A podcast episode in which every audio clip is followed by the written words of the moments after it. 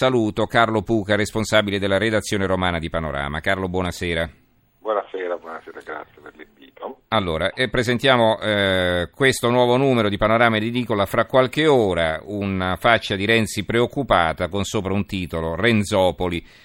Tra scandali e favori, il familismo inguaia il Premier che si fa scudo del garantismo per nascondere il fallimento della rottamazione, come dimostra il silenzio sui 51 esponenti del PD arrestati o sotto inchiesta anche per reati gravissimi. Allora, voi partirete, immagino, dalle dimissioni della Guidi, quindi dall'ultima vicenda, o no? Sì, sì, assolutamente sì. Partiamo uh, da quelle, ricordando che questo governo, uh, ahimè, ha, uh, non è al primo caso di chiamiamolo familismo amorale, volendo essere buoni, appunto la guida è soltanto l'ultimo caso, poi ci sono stati casi appunto di eh, penso che so a Banca Etruria piuttosto che alla riforma del, delle banche di credito cooperative dove eh, autorevoli esponenti del governo sono, eh, diciamo, hanno un conflitto di interessi perché se non altro sono coinvolti i parenti, i loro parenti, i genitori. in caso, penso a Mariana Boschi, a suo padre per Etruria e penso a Luca Lotti per, per uh, la riforma della, della, banca di credito cooperativa. Ehm, naturalmente capiamoci, non è che c'è sempre qualcosa di penale in queste scelte, eh, c'è sicuramente però un, uh, un, un, aspetto di conflitto di interessi abbastanza evidente eh, in un paese che per decenni ha discusso del conflitto di, di interessi di, di, di, vari leader politici, eh, soprattutto per la parte politica di Renzi, ne ha discusso ampiamente, ma purtroppo non ha mai ehm, come dire, avanzato una legge in questo senso e, e, e mi pare che in questo momento eh, anche il Partito Democratico stia un po' navigando sulla, sulla falsa riga della... Cioè, dire, la polemica valeva prima o non vale mai, insomma, ecco per capirci, sul conflitto degli interessi. Eh, l'altro tema invece che affrontiamo eh, in maniera più, più forte, più decisa, è quella dei 51 indagati o arrestati del Partito Democratico in appena sei mesi perché eh, fa impressione, non, non, sono mai stati messi assieme perché le inchieste naturalmente sono a macchia di leopardo, ma eh, negli ultimi sei mesi è successo questo, sono lì, eh, le carte sono lì, ci sono stati 51 tra indagati ed arrestati appunto del, um, del PD.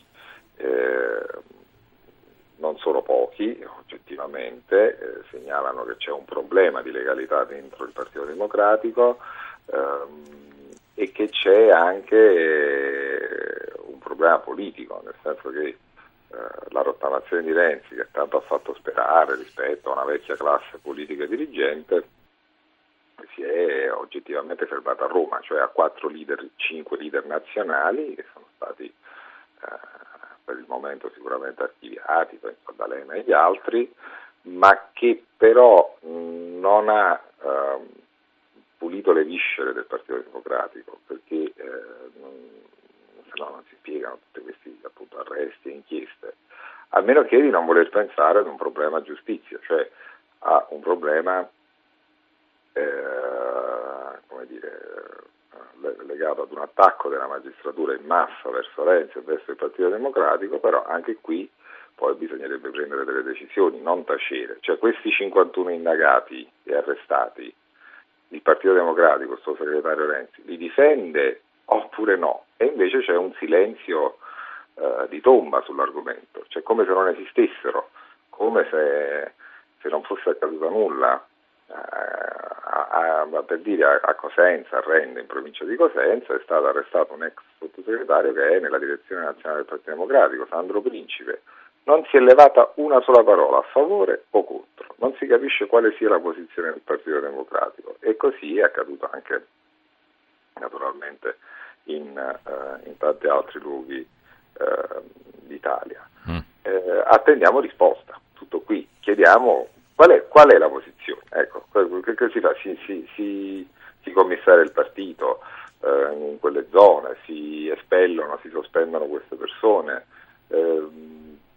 Si pensa a un attacco della magistratura nei confronti del Partito Democratico, sarebbe una posizione politica legittima, ecco.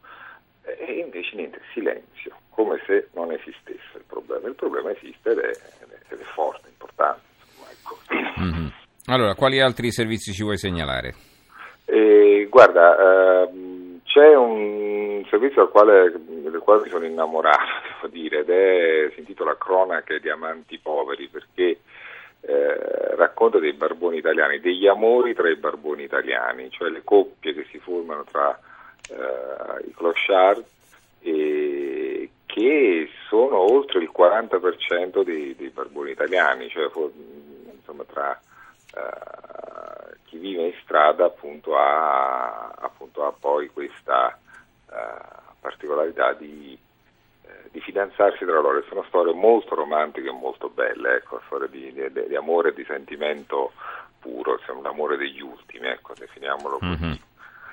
E, Poi? raccontiamo l'avanzata delle nuove droghe, eh, shabu, ketamina, MDPV, che sono diciamo, appunto, le droghe avanzanti che crescono uh, tantissimo, anche i dati lo, lo confermano, uh, si sniffa meno cocaina, tornano eroina sotto altra forma, in genere si fuma l'eroina adesso, e però tutto questo avviene nell'indifferenza generale, cioè senza nemmeno una, un minimo di condanna sociale, come se fosse uh, ormai un dato di fatto. Ecco. Eh, tra l'altro con un mercato che si è molto allargato anche grazie alla rete, perché ormai i pusher arrivano a domicilio grazie anche ai social network, insomma raccontiamo questo sottobosco delle, delle nuove droghe che è francamente impressionante.